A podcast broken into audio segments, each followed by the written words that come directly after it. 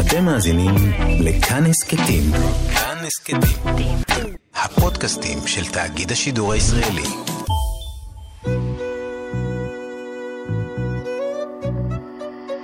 ליסה פרץ משוחחת. שלום לכם מאזיני כאן תרבות, באולפן ליסה פרץ ואני משוחחת עם אנשי ונשות תרבות על החיים והיצירה. עורכת התוכנית ענת שרון בלייס, והיום האורחת שלי היא מנכ"לית הוצאת הספרים עם עובד, חניטל סוויסה. חניטל גדלה בשדה בוקר, אחר כך עברה עם המשפחה לעפולה, היא עורכת הדין בהשכלתה, התמחתה בדיני עבודה, ובעבר ניהלה את האגף להתאגדויות עובדים בהסתדרות. שלום חניטל. היי ליסה. מה שלומך? שלומי אה, יכול להיות קצת יותר טוב. את יכולה להסביר לי אה, כמעט אה, שבעה חודשים, שמונה חודשים לתוך הקורונה, מה מצבה של ההוצאה שאת עומדת בראשה, הוצאת עם עובד? אה, כ-70% מהעובדים אצלנו בחל"ת, לצערי. אנחנו באמת אה, ב... עובדים על, אה, בתפקוד חלקי ביותר, מתעסקים בעיקר בשיווק אונליין, באתר האינטרנט, מתחזקים אותו, ודברים דחופים בלבד. ההוצאה בגדול כמעט ולא מתפקדת. כמו, צריך לציין, כמו שאר ההוצאות. בוודאי. בישראל, הקטנות והגדולות. נכון. הייחוד של, ה, של ההוצאה שלכם, איך את היית מסבירה אותה? לא, לא, לא, לא מבחינת התוכן, בוא נתחיל מבחינת המהות עצמה. מה, מה, מה ייחודי בעם עובד? תראי, קודם כל זאת הוצאה שהקים ברל כצנלסון, אה, היא הוצאה ששייכת להסתדרות העובדים. אה, מראש ההוצאה הזאת באה כדי אה, לתת מענה לעובדים, לספק להם איזשהו פן תרבותי. כמובן שעם השנים אה, זה כבר, אה, זה השתנה, אבל הבעלות היא עדיין אה, בעלות אה, הסתדרותית. אה, לטוב ולרע, בעיקר לטוב. בעיקר לטוב. כמה שנים את כבר עומדת בראש ההוצאה הזו? חמש שנים. חמש שנים. וכמו שציינתי קודם, את uh, התחלת uh, דרכך בכל מיני מקומות. התחנה האחרונה לפני העם עובד הייתה כאמור uh, אגף... באגף להתאגדות עובדים. כן. כן, בהסתדרות. והמעבר הזה, איך היית, איך היית מנסחת אותו? תראי, קודם כל, גם באגף להתאגדות עובדים, אמנם הגעתי מרקע של דיני עבודה, אבל גם שם היה פן שהוא ניהולי. בכל מקום שאני נכנסת אליו יש את הפן המקצועי, אבל יש את, הפן הניהולי שצריך לטפל בו. אמ, ואת העניין המקצועי, אני חושבת, כמו בכל מקום שאתה הולך אליו, אתה, אתה לומד. אז להגיע להוצאת עם עובד, אה, זה לא רק להגיע להוצאה הספציפית הזאת, אלא בכלל להיכנס לכל עולם הספרות, שלפני זה לא הייתי בכלל חלק ממנו. אה, זה מאוד מאתגר, אבל אני חושבת שדווקא זה שהגעתי מבחוץ, זה נתן, נתן לי פרספקטיבה קצת שונה להסתכל בכלל על כל עולם הספרות ועל ה, על היתרונות והחסרונות שיש בהוצאה ומה צריך לטפל, אה, דווקא בפן הניהולי יותר. מה היה לך חשוב כשנכנסת להוצאה הזאת? מה היה לך חשוב לעשות? אה, קודם כל ללמוד את העולם הזה, שזה לא פשוט. כי תוך כמה חודשים כבר חשבתי שאני לגמרי שולטת, ואז אחרי שנה הבנתי שאני ממש לא. זה, זה לוקח זמן להבין. אה, אז קודם כל להבין את המטריה, כדי לדעת מה אני רוצה לעשות. ולהבריא את הארגון, כי נכנסתי לארגון שהוא אומנם בעיניי הוצאת הספרים הכי טובה שיש, ועל המוניטין שלה אני בכלל לא צריכה להסביר, אבל משהו בהתנהלות שם היה קצת בעייתי והיה צריך לסדר אותו. Uh, ההון האנושי שם הוא באמת משהו... לא יסולא בפז. לא יסולא בפז, ובאמת אין לי מילים בכלל לתאר עד כמה. Uh, ופשוט היה צריך להדק, לתת כלים, לתת גב, בעיקר לתת גב. אגב, עובדים uh, צריכים את זה. ואת מדברת, כשאת מדברת על עובדים, זה לא רק אנשי התפעול שלך, וההפקה וההפצה, זה גם הסופרים שלך, נכון? גם, בסופו של דבר, בוודאי. אוקיי. אולי, אולי בראשית, כן, כן. אני חושבת כן. שאף אה, מי שעומד בראש הוצאת ספרים, אה, לא ציפתה לו אה, הפתעה מהסוג שלך עם טינה, מיד עם כניסתך לתפקיד, ואני מדברת על הסיפור שמאחורי אה, גדר חיה של דורית רביניאן. זה ספר שהיה בתוכנית הלימודים, אה, בזמנ... נכון. בזמנו, אה, ושר החינוך דאז, נפתלי בנט רצה לגרוע אותו מתוכנית הלימודים. נכון. ואז נוצרה סערה מאוד גדולה, הוא רצה לגרוע את זה בגלל סיפור האהבה בין הפלסטיני וגם בגלל בדיוק. שיש שם איזושהי סצנה עם חייל ישראלי שמוצג באור שלילי, מה שלא נכון, אני חושבת שזה היה ממש זמן קצר. חודשיים אחרי שנכנסתי. ממש חודשיים אה, אחרי שנכנסת, וממבט מהצד, אני, אני ראיתי שהבנתי את הסיטואציה נורא נורא נורא נורא מהר ופעלת בהתאם. זה הבהיל אותך? לא, זה ממש לא הבהיל אותי, להפך, זה, זה היה אתגר שממש שמחתי, שמחתי קודם כל לעמוד בפניו, ואני שמחה גם שצלחנו אותו בצורה כזאת. נורא חלקה, נורא מהירה, והתארגנת על- על זה נורא נורא מהר. אמ, אני לא יודעת, זה, זה גם אז וגם במבט לאחור, זה לא נראה לי משהו מורכב במיוחד. אמ, נדרשו פה החלטות, הייתה באמת, אה, נדרשה קבלת החלטות אה, באותו רגע, וקיבלנו איזה? את זה. כמו איזה החלטה, למשל. להדפיס המון ספרים באופן מיידי, למשל. אוקיי.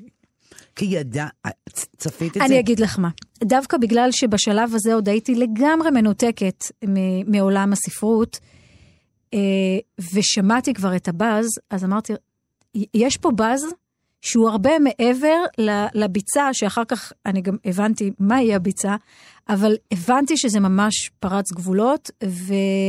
אה, והאמת שאצלי בהוצאה מאוד חששו. וכל ההתנהלות היא בדרך כלל באמת מאוד זהירה, ולהדפיס כמות קטנה ולבדוק מה יקרה. ואני יודעת שגם, אני חושבת שאולי שלושה שבועות, אולי חודש לפני זה נפגשתי עם דורית רביניאן, והיא סיפרה לי מה היה לה בכל התקופה שקדמה להגעתי, ו... ומהיכרותי את דורית, הבנתי שאני קודם כל צריכה לתת מענה לדורית, לצרכים שלה, לשקט הנפשי שלה, אה, ובמקביל גם לדאוג אה, ש... שההוצאה לא תיפגע מזה, ואם אפשר אז גם אה, להרוויח. שתרוויח. כן. אבל זו הבנה, שוב פעם, מאדם שרק נכנס לתפקידו, לומד את השטח, נכון? נכון. אבל פועל באיזה אינסטינקט של איש עסקים כמעט. זה- בדיוק העניין, שזה לא קשור לעולם הספרות כנראה. האינסטינקטים האלה כנראה באמת, אה, אני, אני מניחה שחלק פשוט אולי יש לי. אה, ו- וגם מה... מה... ומגיעים מהעבר. גם יש מהעבר. איזשהו ניסיון ש, שלאו דווקא צריך להתבטא ב, בספרות ובהוצאה. אוקיי. חוץ מהעניין הניהולי, איפה את רואה שכן אה, הטביעת יד שלך היום, חמש שנים אחרי, איפה את רואה אותה, חוץ מהעניין הניהולי, בתוך ההוצאה? אה, אני חושבת שחידדנו את הטעם הספרותי, במובן הזה שאני הרגשתי שיש איזושהי התפזרות. מין אה, לראות לכל מיני כיוונים, ואת זה כדאי, ואת זה כדאי. כמובן, הכל זה ספרים מאוד איכותיים, כי כל האורחים שבוחרים עבורנו את הספרים, יש להם טעם מאוד מאוד בואי ייחודי. תגידי לי את השמות שלהם. אז יש לנו את יובל שמעוני, ואת uh, מוקי רון, ואלי שאלתיאל, מאיה פלדמן, uh, יש לנו עורכת ספרי ילדים חדשה שנכנסה. מברוק. אה, כן, אנחנו, ולאט, וזה התהדק. כשאני נכנסתי אז הצוות היה קצת אה, יותר גדול, אבל אנחנו ככה מהדקים אותו. ו, ואני חושבת שגם ה, ה, לפקס את האורחים על מה באמת אנחנו צריכים ולא להתפזר, אה, אני תמיד אומרת לאורחים שאני צריכה שהם יאמינו בספר, אבל יאמינו בו עד הסוף. ולא שבדיעבד יגידו, אולי אבל לא היה צריך, אבל אולי זה לא היה נכון להוציא. אין לי בעיה שלא יימכרו הספרים. זאת אומרת, אה, יש לי בעיה כלכלית עם זה, אבל מבחינה רעיונית, אם העורך עומד מאחורי הספר גם אחרי שהוא יוצא, וגם אם הוא לא מצליח, מקובל עליי. גם אם את, למשל, לא, לא חושבת כמוהו, אבל העורך שלך אומר לך, תשמעי, אני מאמין בספר הזה. הוא יצא? כן. חד משמעית כן. כי מה תפיסת, תפיסת העולם? קודם? כל, אני לא עורכת. אני לא מתיימרת להיות. אני כן פיתחתי טעם ספרותי. ואני כן הרבה פעמים, כשאני קוראת את הספרים לפני שהם יוצאים, אני יודעת אם הם יצליחו או לא יצליחו, לאיזה קהל הם פונים. אה, אבל אני, בשביל זה יש עורכים. אני חייבת לתת להם אה, את, את הבמה לבחור את הספרים, להאמין בהם, ו, וללמוד גם מהטעויות. וגם אם הם הרבה יותר מבוגרים ממני, גם הם לאט לאט לומדים, כי בסופו של דבר, אחרי שספר יוצא ולא מצליח, אז צריכים לתת איזשהו דין וחשבון. ואם הם עדיין מרגישים שלמים עם ספר, אז, אז אה, מבחינתי עשינו את העבודה. אז עשית את העבודה, גם אם כן. את לא מסכימה. אני לא חייבת להסכים, אני גם לא חייבת לאהוב את כל הספרים שיוצאים אצלנו בהוצאה. לא כולם צריכים לאהוב כל מה שיוצא. בוודאי. נכון, יש לא המון שלך. ספרים שאני... נכון, לא- זה, לא, זה לא הוצאה שלך, אז לכן, מטבע הדברים, את לא יכולה ל- שכל הדברים יהיו ברוחך. נכון, נכון. אני גם באמת, בגלל שאני לא באה עם רקע ספרותי, אני לא מנסה להביא פה איזשהו טעם שהוא שלי. אני מנסה פשוט שההתנהלות תהיה נכונה. כי כל דבר כזה יש לו גם השלכות כלכליות. ויש פה גם את העניין של המוניטין. ואם אנחנו מוציאים ספר שאנחנו לא עד הסוף שלמים איתו, אז אני לא מספיק נאמנה לקהל הקוראים שלי, ואני לא יכולה להיות במקום כזה. את יודעת למי את פונה? בוודאי שאני יודעת למי אני פונה. למי? איזה, איך היית מאפיינת אותו? את הקהל הקוראים שלך? אה, זה קהל שאוהב ספרות יפה, אה, אינטליגנטית. יש הרבה סגנונות אצלנו, אה, שכמובן הם פונים לקהלים קצת שונים, אבל בגדול, אם אני לא עושה את הפילוח הקט... שהוא המצומצם בתוך זה, קשה לי, קשה לי אפילו אה, להגדיר את זה, אבל, אבל אנחנו רואים מי האנשים האלה, ובסופו של דבר, אה, אה, למשל בתקופה האחרונה אני מטפל, הר- מטפלת הרבה בהזמנות אונליין. ו- ואני פשוט רואה מה אנשים מזמינים, ואם הם מזמינים חמישה, שישה, שבעה ספרים, אז מה הסגנון, ואם יזמינו את זה, אז הם גם יזמינו את זה. את, את פשוט, את לומדת להכיר את האנשים רק מה, מהבחירות שלהם, מההזמנות שלהם, מהתדירות שהם מזמינים, מזה שהם מוכנים לשלם דמי משלוח כדי לשלוח את הספר עד ירושלים, אבל שיגיע הספר שהם קראו עליו בדיוק בסוף שבוע את הביקורת. אה, הם קוראים מדורי ספרות, כי אנחנו רואים את ההשלכות הישירות של מדורי ספרות. כן, על... אתם, את רואה את ה... חד. משמעית. במיוחד, אגב, בימים האלה. כשחנויות הספרים סגורות.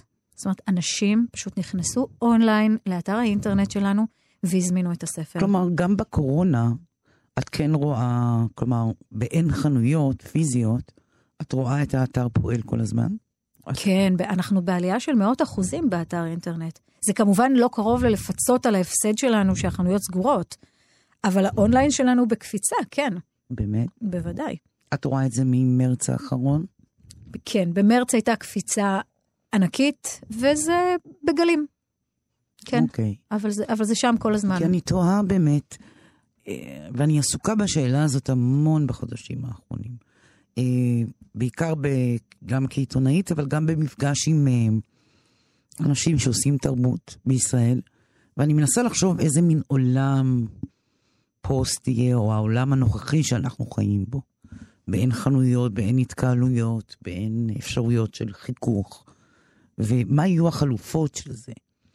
אה, את מדברת, את וגם אה, מו"לים לפנייך, דיברו באמת על החנות האינטרנטית, שהדברים האלה מאוד, מס... הפלטפורמה הזאת מאוד משגשגת, ואני שואלת את עצמי, אה, אם זה באמת אה, יביא איזה שינוי נוסף, מהותי, אה, בתוך ההוצאות ספרים.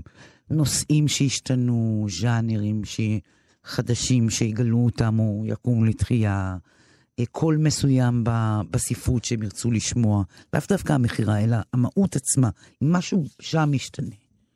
וואו. אמ, אני לא רואה את זה קורה עכשיו, אבל יכול, אני מניחה שככל שאנחנו נהיה זמן רב יותר במשבר הזה, זה יקרה בגלל שזה משפיע על אנשים. זאת אומרת, את, את רואה את השינוי. אני, גם סופרים שאני פוגשת עכשיו, אז uh, יש את הסופרים שלא מפסיקים לכתוב עכשיו, שממש מצליחים למצוא את השקט שלהם. ואת הריכוז לכתוב. כן, וזו תקופה מצוינת עבורם, ויש את הסופרים שהתקופה הזאת, משביתה. כל, כל כך מדכאת, כן, זה, זה מדכא אותם, ו, והם הם לא, הם לא מצליחים לכתוב. אז יש פה בוודאי השפעה ישירה על הנפש של, של האדם, ו, ואני מניחה שזה בראש ובראשונה ישפיע על הסופרים. יכול להיות שאחר כך אנחנו נראה גם אה, שהקוראים, תראי, כבר יש מגמה כזאת כל התקופה, כל, ה- ש- בכלל בשנים האחרונות, אה, עוד הרבה לפני הקורונה, יש איזושהי מגמה שעבורנו היא, היא, אני פחות אוהבת אותה, אה, איזושהי התמסחרות כזו. שקהל הקוראים של, אה, של הספרות היפה שהולך ומצטמצם. את מרגישה את זה? בוודאי שאני מרגישה את זה. כן. אוקיי. אני, גם, אני גם מרגישה שבגלל שאנחנו בחיים באיזשהו עולם שהוא יותר אינסטנט, ואת הרבה עם הפלאפון והטאבלט, והכל כזה נורא מהיר, אז אה, אנשים גם, אה, גם כשהם קוראים, ולמרות שהם רוצים להיכנס לאיזשהו מוד שהוא אחר, עדיין הם, מחפשים גם את הקצב הזה בקריאה. ויש סופרים שמשכילים לעשות את זה, גם סופרים שלנו אגב, אה, שיודעים לכתוב אחרת, וכותבים עכשיו בצורה שהיא קצת יותר נגישה, שיש יותר... דינמית. הרבה יותר, כן, כן. זה טוב או רע בעינייך? אמ, כל עוד זה רק זה, זה, זה בסדר. אמ, אני חושבת שזה לגיטימי, אבל, אבל הרבה פעמים זה גם פוגע ב... יש ספרים ש... שהקצב שלהם פשוט צריך להיות שונה. ואגב, זה פוגע במכירה של הקלאסיקות. כאילו, קשה לי להגיד את זה עכשיו, כי עכשיו אנחנו באמת בתקופה שאנחנו מוכרים המון קלאסיקות. יש איזושהי חזרה, איזה קלאסיקות אגב? הרבה ספרות רוסית. אוקיי. אמ,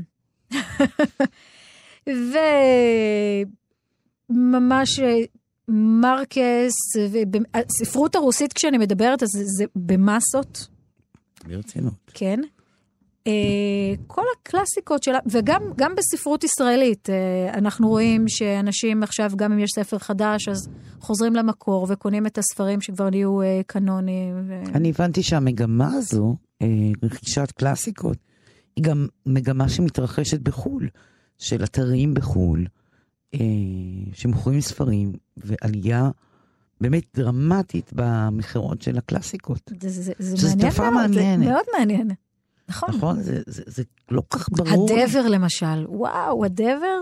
טוב, זה, זה כמעט כן. ברור למה. נכון, נכון. אה, לא, אבל, אבל זה מפתיע אותי, כי מצד אחד, אני שומעת על הרבה אנשים שלא מסוגלים לקרוא עכשיו. באיזשהו מחסום, הראש שלהם לא פנוי, גם אני. לא מצליחים, גם אני, אגב, בסגר הקודם, לא הייתי מסוגלת לקרוא כלום. מצד שני, את רואה אנשים שקונים את הקלאסיקות, הקלאסיקות שאני מדברת עליהן הן ספרות שלא קל לקרוא אותה. כמו שדיברנו על, על הקצב, הכל הוא, הוא הרי אחר. ועדיין יש איזושהי חזרה לשם. אז אני לא יודעת, כנראה שאלה תהליכים שקורים במקביל. אה, מעניין מה בסופו של דבר יגבר. זהו, ש, ש... משיחות שניהלתי אה, עם מו"לים ואנשים שעובדים בהוצאות ספרים, הם אה, צופים אה, אה, קיצוץ דרמטי במספר הספרים שייצאו פר שנה. כלומר, זה כן, כן, לא, לא, לא של אנחנו מדברים על זה בינינו, זה המו"לים. דבר אחד. כן. אה, על ז'אנרים שלמים שילכו לאיבוד, כלומר שלא יהיו יותר, התרכזו ב- במודל הרבה הרבה יותר רזה. איך אתם עם, את, כלומר, את, את מרגישה שזה גם יחול עליכם? לא. אנחנו נכנסנו למשבר הקורונה מאוד רזים. אנחנו מראש מוציאים את מספר הספרים שהוא הנכון בעינינו.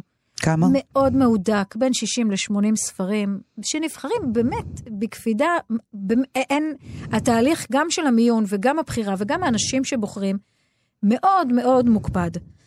אז מראש הבחירה שלנו היא, היא בפינצטה, מאוד, כמות הספרים מאוד מאוד מצומצמת.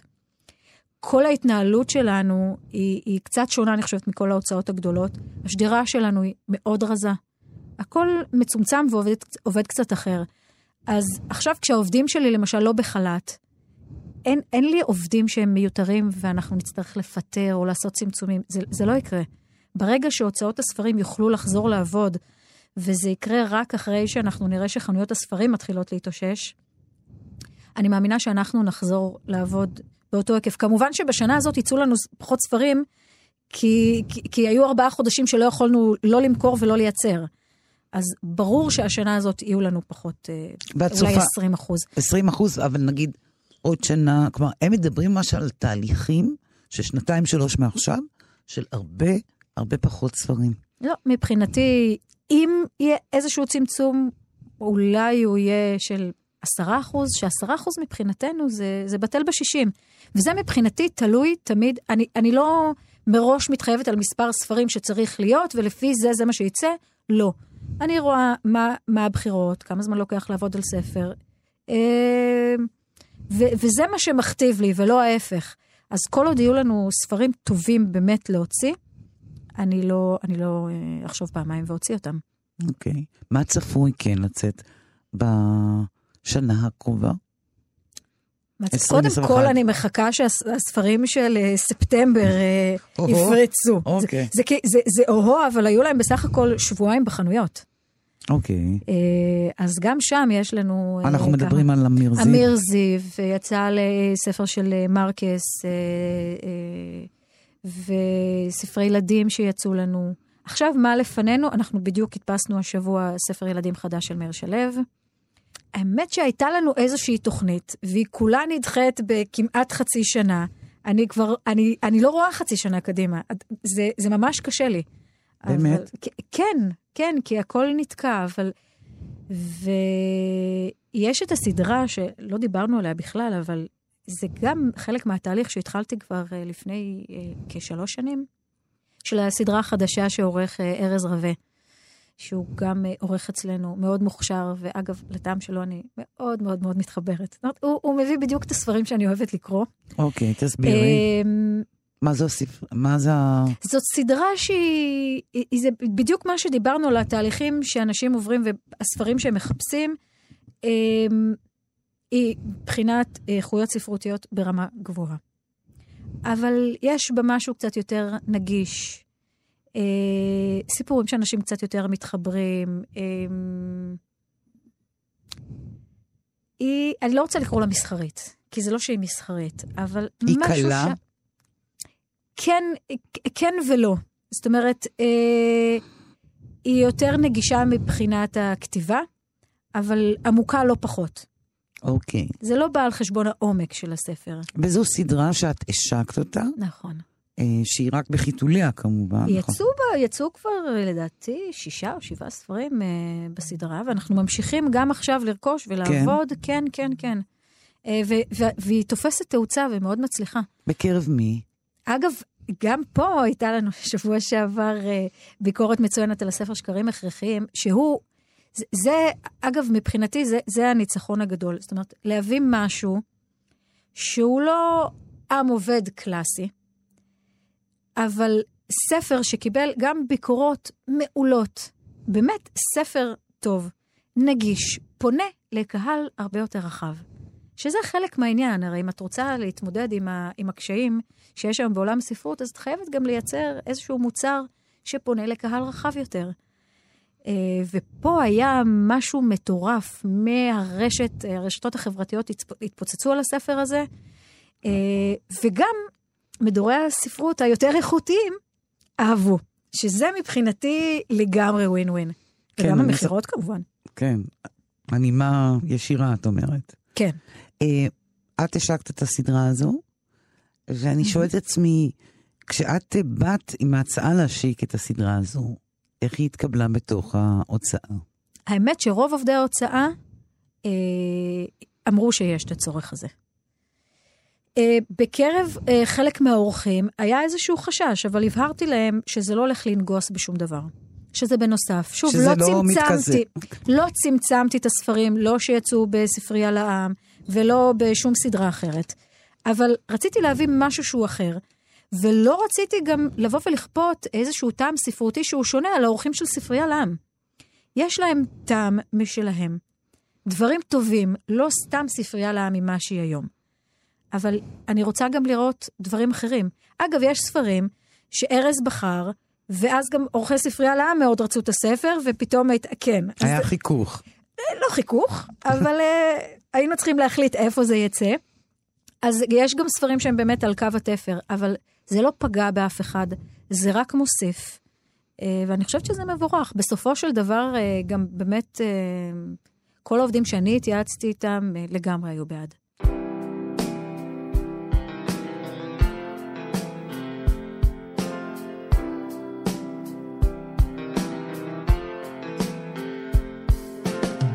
People say I'm crazy.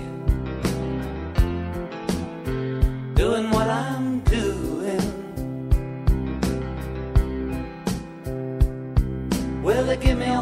of warnings to save me from ruin.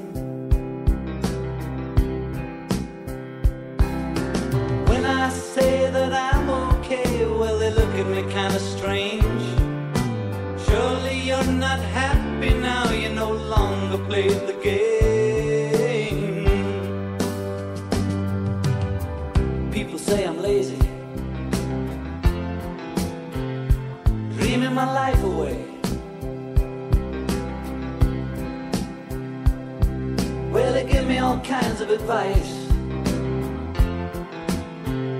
designed to enlighten me.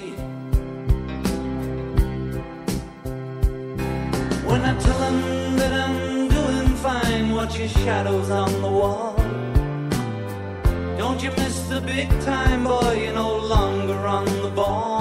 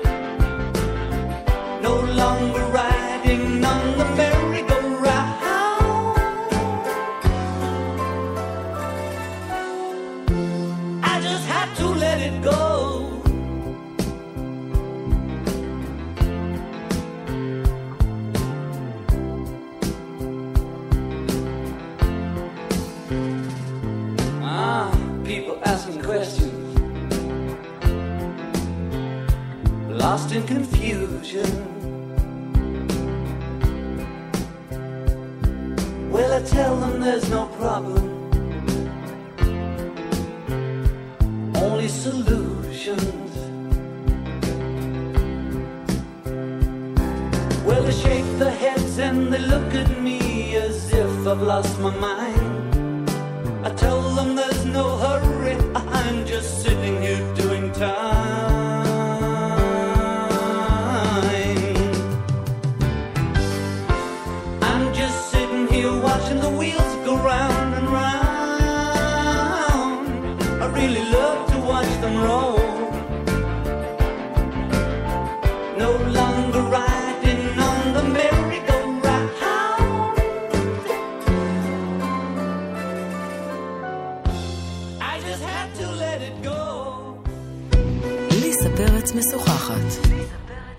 איתי באולפן חניטל סוויסה. כשאת נכנסת לתפקידך, גם את זה אני זוכרת, הייתה פליאה גדולה, מכל מיני סיבות. את יכולה תראי, לדבר על זה? הפליאה הזאת, הפליאה הזאת הייתה כנראה בעיקר חיצונית. כי אני בתחושה שלי לא הרגשתי את זה. קודם כל, כשנכנסתי להוצאה, באמת התקבלתי ב... בחום. באיזשהו... היה אצל העובדים איזשהו רצון שכבר... אה, ש- שיבוא מישהו. אה, ו- וכן, ובחום. אז כמובן שמבחינת היכולות... אה, אני לא כל ככה- כך מדברת על בתוך יודע- ההוצאה, אני יודעת, אני אבל בגלל זה אני אומרת. הספרות. נכון, אבל מה ש... אני הרגשתי הרי קודם כל את ההוצאה. עולם הספרות את נחשפת אליו לאט לאט. עכשיו, אנשים שאני נפגשת איתם, רובם יש להם אינטרסים, וכשהם יושבים איתי, אז אף אחד כמובן לא מביע איזושהי פליאה בפניי. אנחנו מכירות את העולם הזה, זה לא רק בעולם שלנו עובד ככה. נכון. אז זאת לא תחושה שהייתה אצלי. ומהר מאוד היה גם את העניין של דורית, וגם סופרים שלנו שנפגשתי איתם, וקיבלו גם ביטחון, וגם למדו להכיר אותי מאוד מהר, שידרו את זה החוצה, אז גם הפליאה הזאת, היא הייתה לתקופה שהיא אבל- יחסית... כן, אבל בוא נדייק את הפליאה. כן. על מה הם התפלאו? מה מה את זוכרת? בואי נדייק. תראי, נדייק את זה. אמ, זה כי המאזינים שלנו צריכים להבין במה מדובר. תראי, הצגת אותי בתור חניטל סוויסה. אז אני מניחה שזה, שוב, אני תמיד אומרת את זה, זה לא משהו שאני הרגשתי באופן ישיר, אבל אני יודעת, הוא קיים, ואני יודעת שהוא קיים. אז יש כמובן את העניין של האישה, צעירה, עורכת דין, שלפעמים זה יכול להיות יתרון, אבל פה זה, זה לא משהו שמתקבל בברכה, כי... כי עורך דין וספרות, כאילו, אישה ישרים. יש לפעמים... אישה. ישי הוא באמת משהו מיוחד. גם את. אז אוקיי, בדיוק. אבל, אבל יש פה משהו שהוא קצת אחר. אה, ומישהי שמגיעה מעולם שהוא אחר לגמרי. יש איזשהו אליטיזם בעולם הזה, אה, שלא מקבל אליו אנשים חדשים כל כך מהר, ולוקח זמן עד שאת... אה, אני, אני לא הייתי במקום של לרצות אף אחד, כן? אני הגעתי בתור מנכ"לית עם גב של ההסתדרות. מהר מאוד אה, חשבתי ו, וידעתי מה אני רוצה לעשות בעם עובד, אז לא באתי לא עם אה, רגשי נחיתות ולא עם קשיים, ולא שום דבר, אבל, אבל זה משהו שהוא קיים ואת את מרגישה אותו. אני גם יכולה להגיד לך שהיום אני מרגישה את זה כלפי אנשים אחרים. אז לא אני באופן אישי. זאת אומרת, אוקיי. כשאנשים שמדברים איתי, הפליאה הזאת והסנוביזם הזה כלפי אנשים הרבה אח- אחרים. כן, את- אז אני את- אומרת, אוקיי, אז כנראה שכך זה גם היה כלפיי. פשוט לא הרגשתי את זה באופן ישיר. אבל כן, זה, זה מדהים, קיים. כלומר, תחשבי שעם עובד הוא מהסמנים הכי אליטיסטיים נכון. בתוך עולם אליטיסטי לכשעצמו. אה, את מתקבלת בבית בחמימות, בחוץ קצת בפליאה, מהמם. נכון? נכון. ואני שואלת את עצמי, אם הדבר הזה, כמו שאמרת, לא היו לך רגשות כאלה ואחרים, אבל האם הדבר הזה דווקא האאוטסיידריות שלך, כי אני מתעקשת כן לקרוא לך אאוטסיידרית, האם האאוטסיידריות הזו גרמה לך בעצם לעשות, אה, לגשת לספרות בצורה אחרת? כלומר, הבאת את, הסד... בטח. את הסדרה החדשה, סבבה, זה בסדר. הרבה יותר קל לי לקבל החלטות אה, בגלל שאני מנותקת מהעולם הזה, כי לפעמים צריך לקבל גם החלטות קשות. אה, גם אם זה אומר, כמו מה? אגב, לסרב ל- לסופרים, אה, לקבל החלטות שהן אה, פחות פוליטיקל קורקט, אה, אה, או יש הרי, יש בעולם הזה איזשהו אה, קונצנזוס, וחייבים כולם, להס... אה, אני אומרת כולם כזה, בכוונה אני כן, מקצינה, כן. אבל כן, אבל צריך להסכים שהסופר הזה הוא ככה, וזה ככה, ולזה לא אומרים ככה, ואני אומרת, סליחה, אני לא חלק מהעולם הזה. אני אקבל את ההחלטות איך שאני רואה לנכון. אני לא מחויבת לכללים שלכם. אה, ואני רואה את כל העולם הזה בעיניים שהן שונות. באתי לנהל את ההוצאה הזאת. אני לא סופרת, אני לא עורכת. אני באתי לנהל, להבריא אותה עד כמה שאפשר. אה, ואני עדיין לוקחת את הצד הזה, אז ברור שככל שעוברות השנים, אני קוראת את הספרים, ואני מפתחת, אני מחדדת את הטעם הספרותי שלי הרבה יותר. מגיבה אליהם. ואני גם יכולה לבוא ולהגיד, פה הספר לא ערוך מספיק טוב בעיניי, או למה זה ככה, או התרגום לא מספיק טוב, או פשוט, ממש להעביר ביקורת על התוכן אה, אה, באופן ממש אה, אה, מובהק. אה, אבל היה לי הרבה יותר קל להיכנס למקום הזה דווקא בגלל שהייתי אאוטסיידרית, ולא הייתי מחויבת לכללים של, ה, של כל התעשיית הספרים הזו. אני, אבל אני כן חייבת לומר שבעיני, אני, אני לא אומר כל הסופרים, אבל אני, אני מבחינתי זה היה כולם, אה, אני הרגשתי ש, שמבחינתם זה, זה מה שהם צריכים שם. הם הרי, הם באים עם הכישרון ועם היכולת לכתוב, והם צריכים משהו אחר שיהיה שם. הם צריכים דווקא את הפן הניהולי. הם... אה, שינהלו אותם. נכון, נכון. וג, וגם חלק מהסופרים צריכים את זה. הם צריכים לדעת שאת אה, גם שולטת בנתונים, שאת תהיי זמינה בשבילם, גם אם זה בשישי בצהריים, אחרי שהם קראו ביקורת מאוד לא נעימה. אה, שברגע שהם היו בחנות והספר שלהם חסר, אז הם יודעים שהם מיד יכולים לפנות אליי ואני גם אטפל בזה מיד. הם צריכים איזשהו גיבוי אה, לא תוכני, מנהלתי, ואני נמצאת שם גם בפן הזה בשבילם. את בין הנשים הבודדות שעומדות בראש הוצאה. אה, אני לא לבד שם, אבל אה, כן, כמו רוב המשק אה, שמנהלים אותו גברים. אוקיי. כן. יש לזה משמעות בעינייך? מבחינה תפקודית, אם כבר יש משמעות, אז היא הפוכה.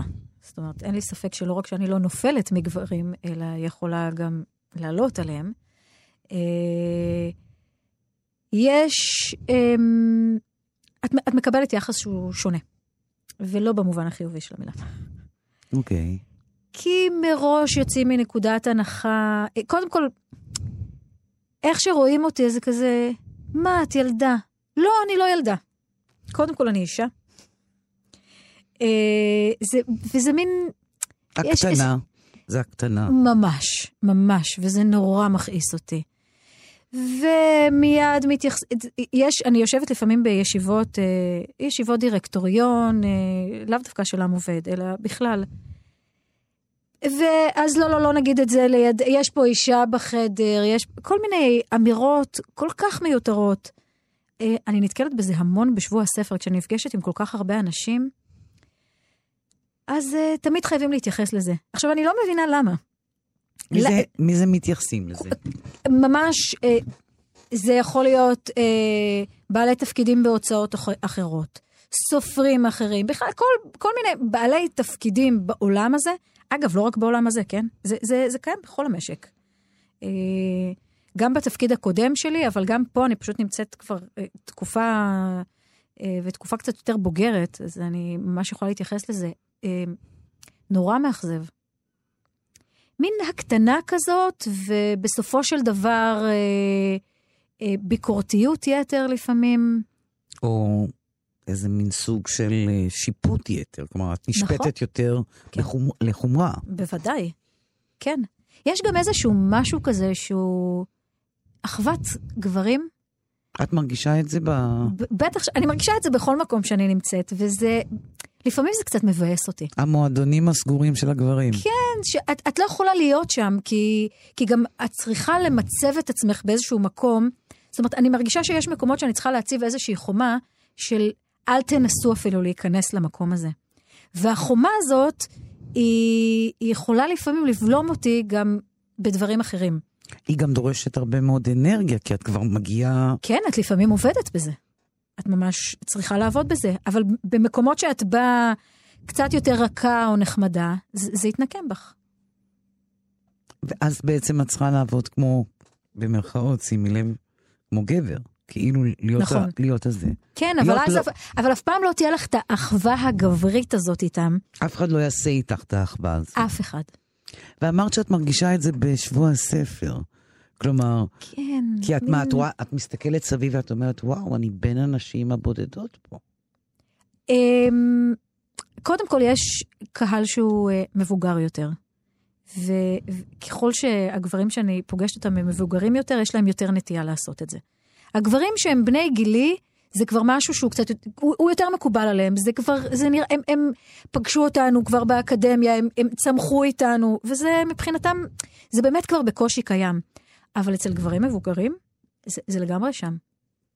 ואת בולמת, את אה, גם שמה גבולות. בהחלט בולמת. אני, אני בולמת. את מהירה? לא. אז אני מה עושה את זה הדרך? בחן. מה זה- בחן? מה זה לעשות בחן?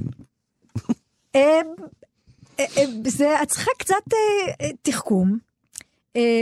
אני יכולה להגיד גם לפעמים דברים אולי שהם קצת קשים, אבל בחיוך. אני לא צריכה להגיע למצב של ממש להיות לא נחמדה ולהעיר.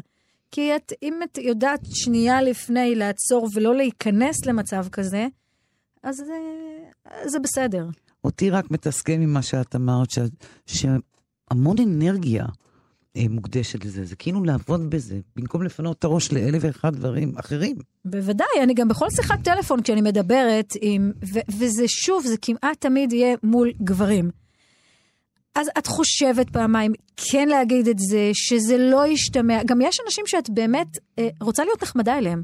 הם באמת אה, אנשים שאת עובדת איתם, את מכבדת אותם, את מעריכה אותם, אבל את ממש נזהרת שלא לעבור את הגבול, שעם אישה כמובן שיכולת לעשות את זה, ואם היה גבר בנעליים שלי, אז בטח ובטח שיכול היה לעשות את זה. אגב, עוד מונופול אה, גברי מאוד, זה המונופול של אה, צומת וסטימצקי. אפרופו מונופול. אפרופו כן. מונופול ומועדון סגור. כן. אוקיי, איפה אתם בתוך המטריקס הזה? אנחנו קודם כל בין ההוצאות היחידות ש... שלא בבעלות צולבת. אה, ו... בעלות צולבת צריך להסביר, זו בעלות אה, גם על הוצאת ספרים וגם על רשת חנויות. נכון, נכון. אוקיי. אז אנחנו לא, אין לנו אחוזים באף אה, אה, רשת קמעונאית, ואף רשת לא, אין לה אה, בעלות ב, בעם עובד. אה, וזה מורכב מאוד בימים האלה. בואי תסבירי, לא בימים... בכלל, כאלה- מה, ב- בימים האלה זה הכוונה ב- בימים האלה של הספרות בלי קשר לקורונה. אוקיי, בלי קשר לקורונה. בלי קשר. למה זה מורכב? תסבירי לי. כי מהיום שביטלו את חוק הספרים, שהרי הוא לא הגיע יש מאין. זאת אומרת, הוא, הוא הגיע לסדר פה איזשהו אה, אה, כשל שוק שהיה קיים, אה, וכוחות הרשע והפשע אה, השפיעו וביטלו את החוק הזה. הביאו פשוט לאי חידושו, ו... ושוב יצר? חזרנו למערב הפרוע. מערב הפרוע מה? מבחינת תצוגות של ספרים. שהחוק הסדיר אחוזי אה, תצוגה ששמורים אה, ל- לכל הוצאה על פי גודלה, והייתה איזושהי אה, נוסחה מאוד ברורה, וכיום היא לא קיימת. והבעיה היא לספרים שאם זה למשל ספרי ביקורים, סופרים שהם לא ממש מוכרים, עם רבי המכר אף פעם לא הייתה בעיה, וכנראה שגם לא תהיה בעיה, אבל אין לספרים חדשים הזדמנות. וזה אומר שאם אין איזושהי אה, מחויבות להציג את הספרים, אז הם פשוט לא נאבדים. יוצגו, הם, הם, הם, כן, לא יציגו אותם. אה, זה משפיע, כל העניין של אחוזי ההנחה שהפכו להיות כאילו משהו פשוט מטורף. אין לנו דרך לטפל בזה. אנחנו הרי עובדים בשיטת הקונסיגנציה. אה, מזמינים כמויות של ספרים, אנחנו מקבלים תשלום מאוד מאוד נמוך על זה. אה, כל, כל ההתנהלות היא, אגב, גם לא של משא ומתן. יש פה הכתבה של תנאים, כן. של uh, take it or leave it, שאין לך ברירה אלא לקבל אותם. שמה, אה, שאומרים לך, את מוסרת להם. אני, אני רוצה, יש לי מבצע כזה וכזה, זה המחיר שאני מוכן לשלם לך, את שם או שאת לא שם. עכשיו, אם את שם, את שם לפי התנאים שלהם ואין לך כמעט אה, אפשרות לנהל משא ומתן, ממש בשוליים. אה, התחושה היא כאילו שכן. וההתנהלות היא באמת, היא, היא, התחושה היא של התנהלות הוגנת, אבל בפועל, אה, ממש לא. אה, אז מכתיבים לך את התנאים. את רוצה להיות שם, את תהיי שם, ואם את לא שם, אז הספרים שלך פשוט לא נמכרים. כי אם את לא נכנסת למבצעים, אנשים היום כבר הורגלו לקנות ספרים במחירים מסוימים, אם הם לא במבצע, לא רוכשים אותם. השוק הזה פשוט נמצא באיזשהו סחרור, שאני חושבת שכל הגורמים, גם הוצאות הספרים וגם אה, הרשתות, הבינו שהוא פשוט לא בריא לאף אחד והוא לא נכון לאף אחד. עכשיו אני מקווה שאנחנו נוכל, אה, יש איזשהו תהליך שיוזמת אה, התאחדות המו"לים, אני חלק ממנו, אה, לנסות ולגבש איזשהו מתווה שיהיה מוסכם על כל הצדדים, לא בכפייה, זה לא יוכל להיות כנראה חוק. איזשהו מתווה, אמנה, סלש, לא יודעת מה, ולנסות להסדיר את כל מה שקורה עכשיו בשוק. מה עיקרי האמנה הזו שאתם עובדים עליה? אנחנו, אנחנו ממש בשלבים ראשונים, אז אני לא יכולה כרגע לומר, אבל זה יתייחס באמת לנקודות הכי כואבות אצל כל אחד מהצדדים. כלומר, מהצדדים שלכם כמו"לים? בשיתוף, גם כמו"לים וגם, תראי, גם חנויות הספרים בסופו של דבר, אה, זה לא שהן מרוויחות סכומים כאלה גדולים, ואני יכולה לבוא ולהגיד, סליחה, איזה חזירים אתם, בואו תיתנו גם לי. ממש לא.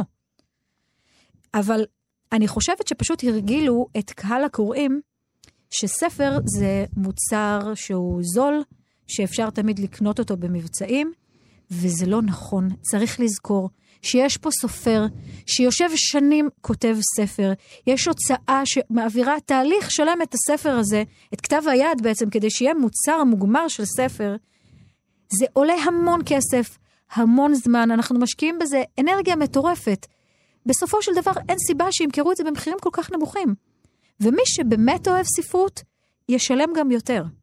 אולי אבל הקורונה באמת, כל המצב הזה שסגרו את החנויות, אוקיי? ומצד שני גם את ההוצאות הגדולות, אולי זה, אולי איזושהי אפשרות חדשה יכולה לצמוח מהדבר הזה. כי את רואה, חנויות הן לא רלוונטיות עכשיו. האתרים עולים, עדיין האתרים לא יכולים להחזיק הוצאות. גם לא את ההוצאה שלכם. אני... בטח שלא, ממש לא. תראי, קודם כל, כמו שדיברנו על זה לפני זה, הוצאות הספרים יצמצמו את מספר הספרים שיוציאו. זאת, זאת בעיה מאוד קשה שיש בשוק. זאת אנחנו ועוד איזה כמה הוצאות בוטיק קטנות מוציאות מספר שהוא סביר, אבל יש הוצאות שמוציאות 200 ו-300 ספרים בשנה. זה, זה כל חודש יוצאים עשרות ספרים.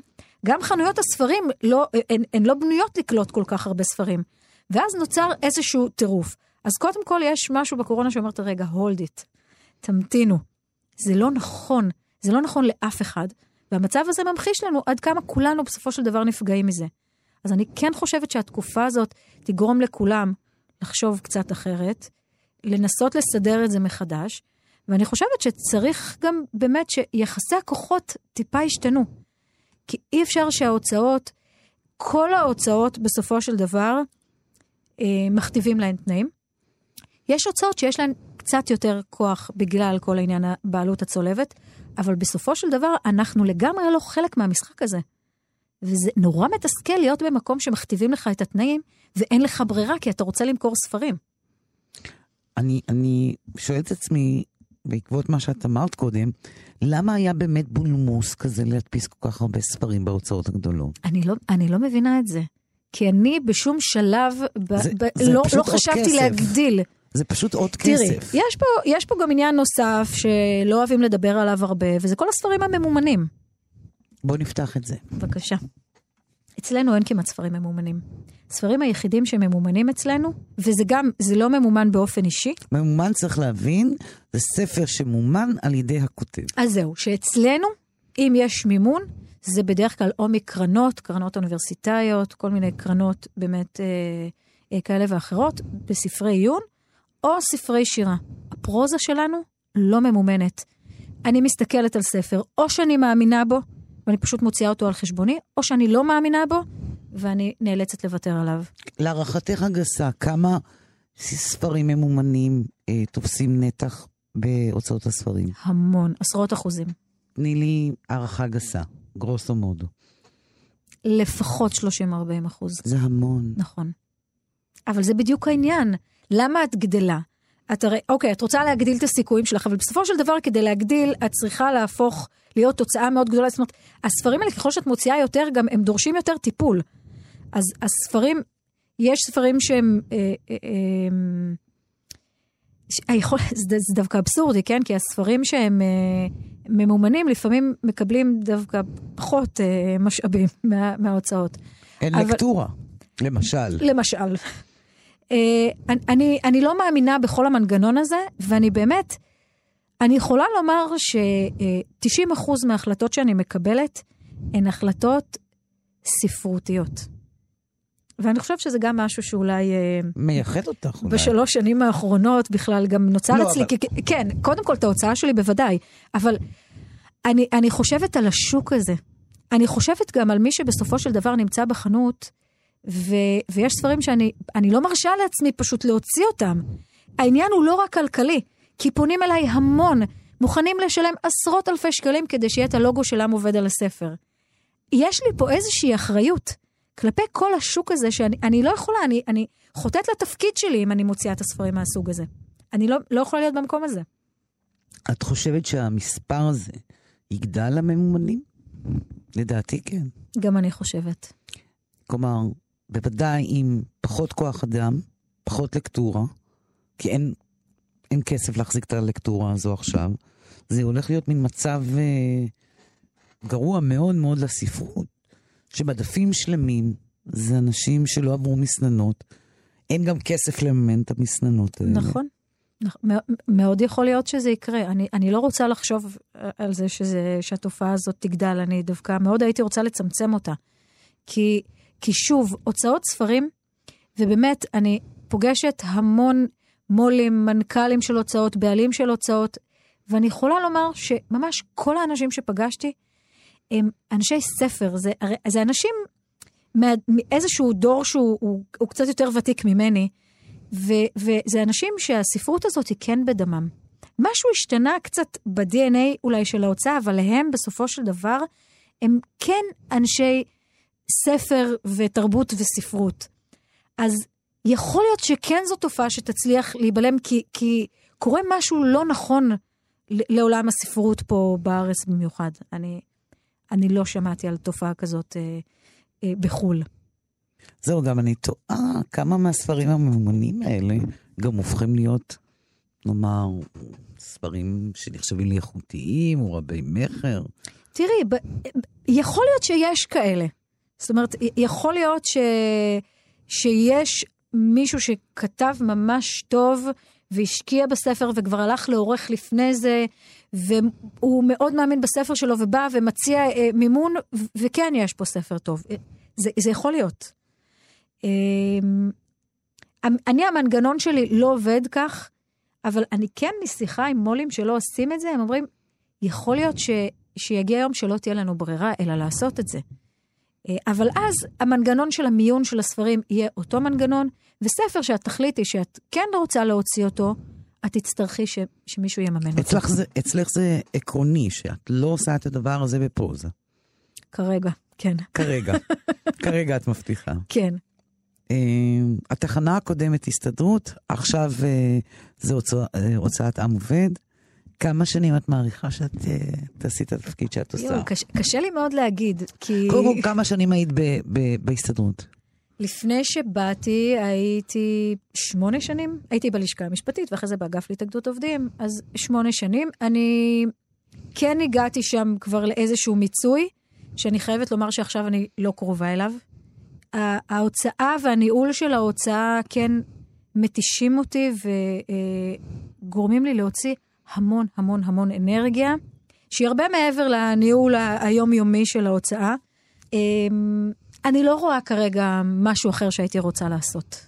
גיליתי את עולם הספרות, ואני גם מרגישה שאם אני עכשיו אלך אה, למקום אחר, אז אני קצת אנטוש את ההוצאה. אני באמת חושבת שיש לי איזושהי שליחות להישאר כאן אה, ולעשות עוד טוב ולייצב עוד את ההוצאה, ולא, יש לי עוד מה לעשות, אני לא, לא רוצה עדיין ללכת. אז אני רק יכולה לסיים ולומר לך, שכשאת מדברת על עם עובד, אני מרגישה אפילו שיש לך איזה סנטימנט יותר עמוק משכשעזבת את ההסתדרות, למשל. נכון, נכון. אין, יש, יש שם משהו ש, שנכנס לי ללב, וזה השילוב הזה של מצד אחד ניהול, מצד שני ספרות. רוח. כן, וזה מצליח, אה, אני, אני מרגישה שזה פשוט אה, יוצר איזשהו איזון. כי על אף הקושי בניהול וכל העולם הזה והפן הכלכלי, את פוגשת אנשי רוח, את נפגשת עם אנשים שמעניינים אותם דברים קצת אחרים. את מדברת על, אה, על מילים, על דמויות, על, על דברים אחרים. אנחנו לפעמים, אני יכולה להגיע לעבודה ואנחנו נשב שלושה או ארבעה באיזושהי ישיבה ונתחיל לדבר על איזושהי ביקורת. ונעבור לסצנות בספר ולדמויות, ואת מוצאת את עצמך שעה לא מפסיקה לדבר על זה, וזה... זה כיף, זה ממלא, זה מחזק. אז אני לא יכולה לחשוב עכשיו על תחום אחר שייתן לי את שני הצדדים האלה ו- ויצליח ליצור אצלי את האיזון שהוא כל כך חסר בימים האלה. אז אני רוצה לאחל לך אה, עוד אה, זמן רב, שנים רבות, בהוצאה שאת כה אוהבת, הוצאת המובד. תודה רבה. אה, תודה רבה, חניטל. עד כאן השיחה עם מנכ"לית הוצאת עם עובד חניטל סוויסה. באולפן ליסה פרץ, עורכת התוכנית ענת שרון בלייס.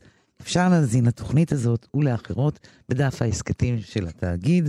תודה לכם ולהתראות. Our love is alive, and so we